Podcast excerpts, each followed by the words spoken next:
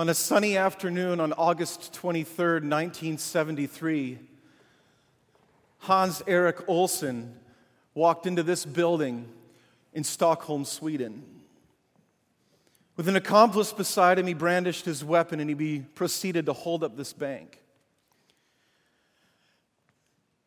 The robbery got botched. Pretty soon, police and squads got called in. Snipers were on rooftops. It was a standoff.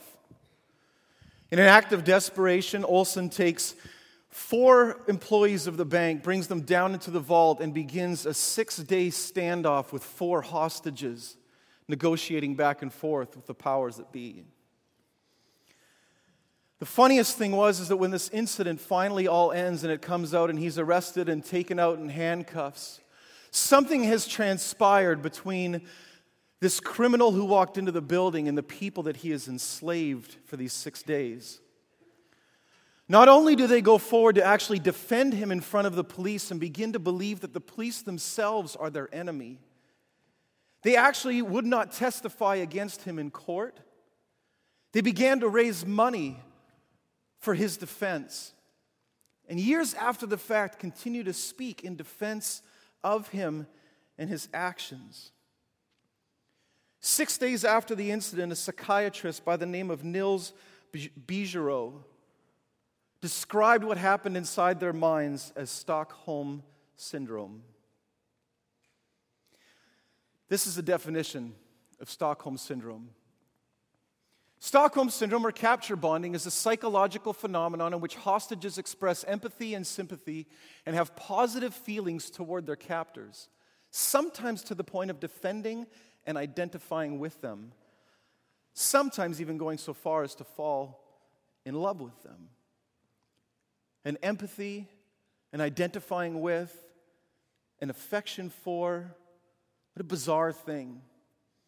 For all of you psych minds in the room, DSM does not actually categorize Stockholm Syndrome, but the FBI has taken a keen interest in it and put a lot of research and money behind it in the past years and have concluded that 8% of all people in hostage situations end up doing something that kind of resembles some form of Stockholm Syndrome.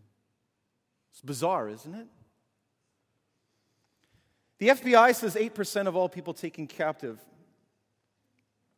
become victims of Stockholm Syndrome. I think a spiritual Stockholm Syndrome exists in the American church today to a much higher percentage. Where our imaginations and our hearts and our dreams and our ambitions and our finances and our loves have become co opted, they've become taken over by our captors. They belong to our culture. Our culture and the world around us and our sinful desires begins to own them. And the very thing that has enslaved us, we've begun to fall in love with. And we want to believe that we can still claim our Christianity and define ourselves as a follower of Christ and yet live in both worlds at the same time. We want to claim an independence and an allegiance to Christ, and we want to also acknowledge the fact that, well, we've fallen in love with our captor as well.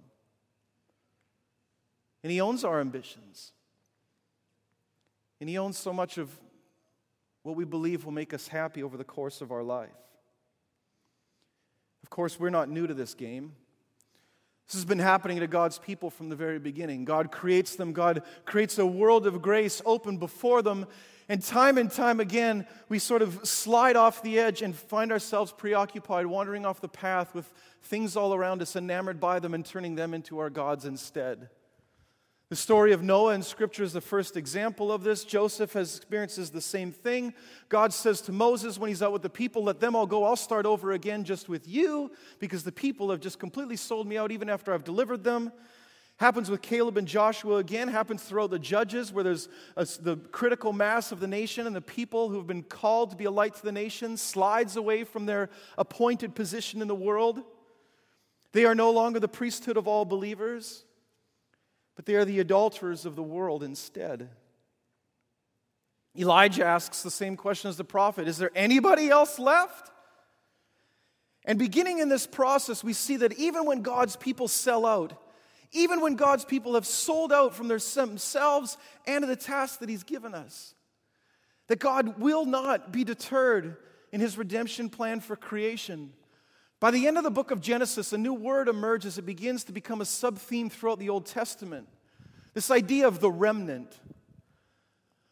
Genesis has this book, tw- this word occur 21 times before the prophets. This idea of God preserving a remnant comes about. And then 61 times within the prophetic books, this term comes back again and again and again as God will not be deterred. My people might sell out, but I will always preserve something that will hold true for me. I will always preserve my mission in the world through some. And notice too that the remnant are not the people who are necessarily better, they are the people that God has preserved. God's plans will not be thwarted for our redemption, regardless of our best efforts to sell ourselves out time and time again. The remnant is not better, they're just claimed by God. Now, as the Old Testament progresses, we end up in this period that we've been studying all semester, these books of the prophets. If you take all the books that come pre exile, during the exile, and after the exile, this is actually the event that is written about more than even the Gospels put together. This is a huge, just massive issue for the people of God. What will they do in the middle of this? How will they respond? Leading up to it, as the prophets come and say, An exile, a captivity is coming. If you do not turn, this is what's going to happen. But God loves his people so much that even when we sell him out, he will rattle our cage so hard. He will not leave us alone. He comes for us and he comes for us again. And the, the prophet set up the exile not as a punitive, angry judgment of a vindictive God, but one, rather one whose patience is hitting to the point where he says, I just, I don't know what else I need to do with you people. I don't know how else to capture your hearts again. And this restorative process is what the exile is supposed to bring about. And the idea within this is that God would let somebody come in, they would take the Israelites captive, and then coming back out of captivity, uh, back out of the exile, they would come back renewed and refined in this process. The northern kingdom falls to Assyria in 722 BC, and the south to Babylon in 587. And in this process, the question the prophets begin to ask is Will there be a remnant left? Who will remain? Who will actually come back? Not just physically come back out of Babylon who will come back with all of their heart to the Lord. We have a bad case of Stockholm Syndrome and cultural Christianity, a lukewarmness to the way our faith manifests itself too often. And I think the question needs to be asked of us in the same way it was for all of these pages of scripture within the prophets Are you wholly mine? I know you go to worship and I know the songs come off your mouth, but are you letting me have your whole heart? I don't want just a name. I don't want just an offering in the offering plate. I want you because that's what I made you for. I want all of you. And as the pages of Scripture continue to turn, the warning keeps going. The Jewish people that Jesus encounters have, have given him a certain pattern within the malaise of their lives and the repetition of these behaviors that have become empty. And he's calling them to something more than that. Not just a, a, behavioral obedience, but a captive imagination and heart. He wants everything, all of them heart, soul, mind, strength. That's what this was all about, Jesus says, when he summarizes every one of God's instructions for mankind. And the pages keep turning, and we keep being asked the question, even in the beginning of the last book of the Bible, being called out for being lukewarm. One more time again. For those of you who were in gift on Sunday night, our gift speaker stood on this stage, called us out for the same thing, didn't he? And said, I'm sorry, I'm going to offend some of you by this, and then went on to say something that was kind of jarring, sounded very prophetic. He said, Stop pissing around with God. Something inside of me at the time was like, Ooh, you can't say that. But I think a lot of the kings thought the same thing when the prophets would come before them and say the same thing in one way or another. The purpose of the prophet was to jar the people of God out of their malaise, out of their apathy, out of their indifference, out of their empty patterns of behavior to an all of life involvement in God, to a wholehearted surrender. That's the call. That's what they're doing the entire time. Too often today, we want to take prophecy and make it be about that what the people of God point a finger at culture and say about them. Prophecy, primarily in the Bible, is not about what the people of God are doing to point fingers at the world around them. Prophecy is when a man of God or a woman of God in the Old Testament stands before the people of God and says, You have failed in this regard. And it's holding us to account, it's putting our feet to the fire. And so when our gift speaker says that, when the prophets say that kind of stuff, they're calling us, slapping us upside the face a little bit, saying, I didn't just want part of you, I came for all of you. And the question we need to ask ourselves, that the Israelites need to ask themselves, is Did the exile take? Did it refine us to the point that we were supposed to? Or are we still kind of sold out and stuck in what our minds and our hearts and our imaginations have been taken captive of by the culture around us? In the last pages of Scripture, the warning still rings. God is still calling his people out, calling them out of Babylon. You see, physically, they left Babylon and came back to Israel, but they didn't really come back. Babylon is described in the book of Revelation as the prostitute. It's this symbol for all the ways that we've sold ourselves out, that we've adulterated ourselves, we've slept with the world. From chapter 18. After this, I saw another angel coming down from heaven. He had great authority, and the earth was illuminated by his splendor. With a mighty voice, he shouted, Fallen, fallen is Babylon the Great, for she has become a dwelling for demons and a haunt for every evil spirit, a haunt for every unclean bird, a haunt for every unclean and detestable animal. For the nations have drunk the maddening wine of her adulteries. The kings of the earth committed adultery with her. The merchants of the earth grew rich from her excessive luxuries. Then I heard another voice from heaven say, Come out of her, my people, so that you will not share in her sins, so you will not receive any of her plagues, for her sins are piled up to heaven, and God has remembered her crimes. Give back to her as she has given. Pay her back double for what she has done. Pour her a double portion from her own cup. Give her as much torment and grief as the glory and luxury she gave herself. In her heart she boasts, I sit enthroned as queen. I am not a widow. I will never mourn. Therefore, in one day her plagues will overtake her death, mourning, and famine. She will be consumed by fire, for mighty is the Lord who judges her. Hear the language coming out of that in verse 4 Come out of her, my people. The exile didn't take, it didn't work. Our hearts are still divided. Come out of her, my people. And in typical prophetic fashion, listen to the shocking language that is in this the, the sexual metaphor here. Come out of her. Come out of the whore of Babylon, my people. Once again, the prophetic language sort of shocks us again. God trying to rattle our cage and capture our attention, saying, I made you to have your whole heart within me. And you will not be alive unless you do.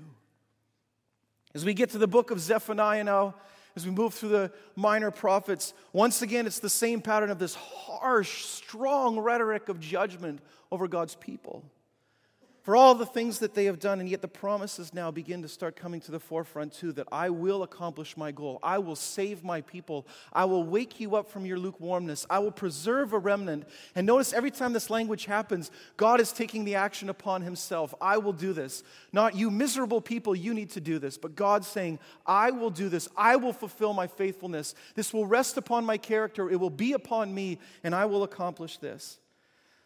Listen to all the things he puts upon himself as the book of Zephaniah closes. From chapter 3, verse 9 Then I will purify the lips of the peoples, that all of them may call on the name of the Lord and serve him shoulder to shoulder. From beyond the rivers of Cush, my worshippers, my scattered people will bring me offerings. On that day, you, Jerusalem, will not be put to shame for all the wrongs you have done to me, because I will remove from you those who revel in your glory. Never again will you be haughty on my holy hill. But I will leave within you the meek and humble. The remnant of Israel will trust in the name of the Lord. They will do no wrong. They will tell no lies. A deceitful tongue will not be found in their mouths. They will eat and lie down, and no one will make them afraid. Sing, daughter Zion. Shout aloud, Israel. Be glad and rejoice with all your heart, daughter Jerusalem. Be glad and rejoice with all your heart, daughter Jerusalem. Not part of your heart still captivated by Babylon, not part of your heart still divided for the things of this world a whole heart. Be glad and rejoice with all your heart, daughter Jerusalem. Be glad and rejoice with all your heart, Dordt College. The Lord has taken away your punishment. He has turned back your enemy. The Lord, the King of Israel, is with you. Never again will you fear any harm. On that day, they will say to Jerusalem, Do not fear Zion. Do not let your hands hang limp. The Lord your God is with you, the mighty warrior who saves you. He will take great delight in you. In his love, he will no longer rebuke you, but will rejoice over you with singing. You hear all the verbs in this that God has put upon himself? I will remove from you all who mourn over the loss of your appointed festivals, which is a burden and reproach for you. At that time, I will deal with all those who oppressed you. I will rescue the lame. I will gather the exiles. I will give them praise and honor in every land where they have suffered shame. At that time, I will gather you. At that time, I will bring you home. I will give you honor and praise among all the peoples of the earth when I restore your fortune before your eyes, says the Lord. I will take great delight in you even in the midst of God's words of concern and warning, which seem at first, let's not lose the forest of the trees in all of this prophecy. God is not just angry, God is delighting in his people and calling us to obedience. When you picture God and his call over you, you picture one who delights. When you see God in your mind's eye when you pray, is he smiling upon you? Is he delighting in you? Is he singing over you? Is he rejoicing in what he has done in you? And in the midst of this, the only thing he's asking back for is a whole heart. Just give me your whole heart. I want all of you. Put an offering in the plate, yes, but put all of you on the altar. Just give me your dreams. Give me all the things you long for. Give me your desires and your loves. I want to be all of this for you. I'm going to ask the band to come on up, and we're going to kind of close this. And what I wanted to do in this time as we finish our chapel time today is God is delighting over us. These ideas that God is singing over us, God is delighting in His people. Some of you won't know this song, and I just want this to sort of be this space where you can respond and whatever is being provoked within you, whatever the Holy Spirit is saying to you in the middle of, of, of I want your whole heart, I want all of you. I need your idols to fall. I want all of your imagination. I want your hopes and your dreams. What does it look like what are the parts of your heart that are not yet fully surrendered? I want to let you to hear the Spirit tell you that in this time. If you want to sing along, feel free to sing. If you want this just sung over you, let it sing over you. Will you join me in prayer? Father God, you ask for our whole hearts, and yet we've sold them out at too cheap of a price for too many things in this world. Claim us back. Father, heal us from our lukewarmness. Save us from the places where we have not trusted in you, but in ourselves or the things of this world. Father, slaughter our idols. And at any and every cost, may we be wholly and entirely yours. In this moment, I know that you are asking us to lay down things that we have held on to too long. Allow us to put our whole hearts all our heart in you. Father, will you hear our prayer?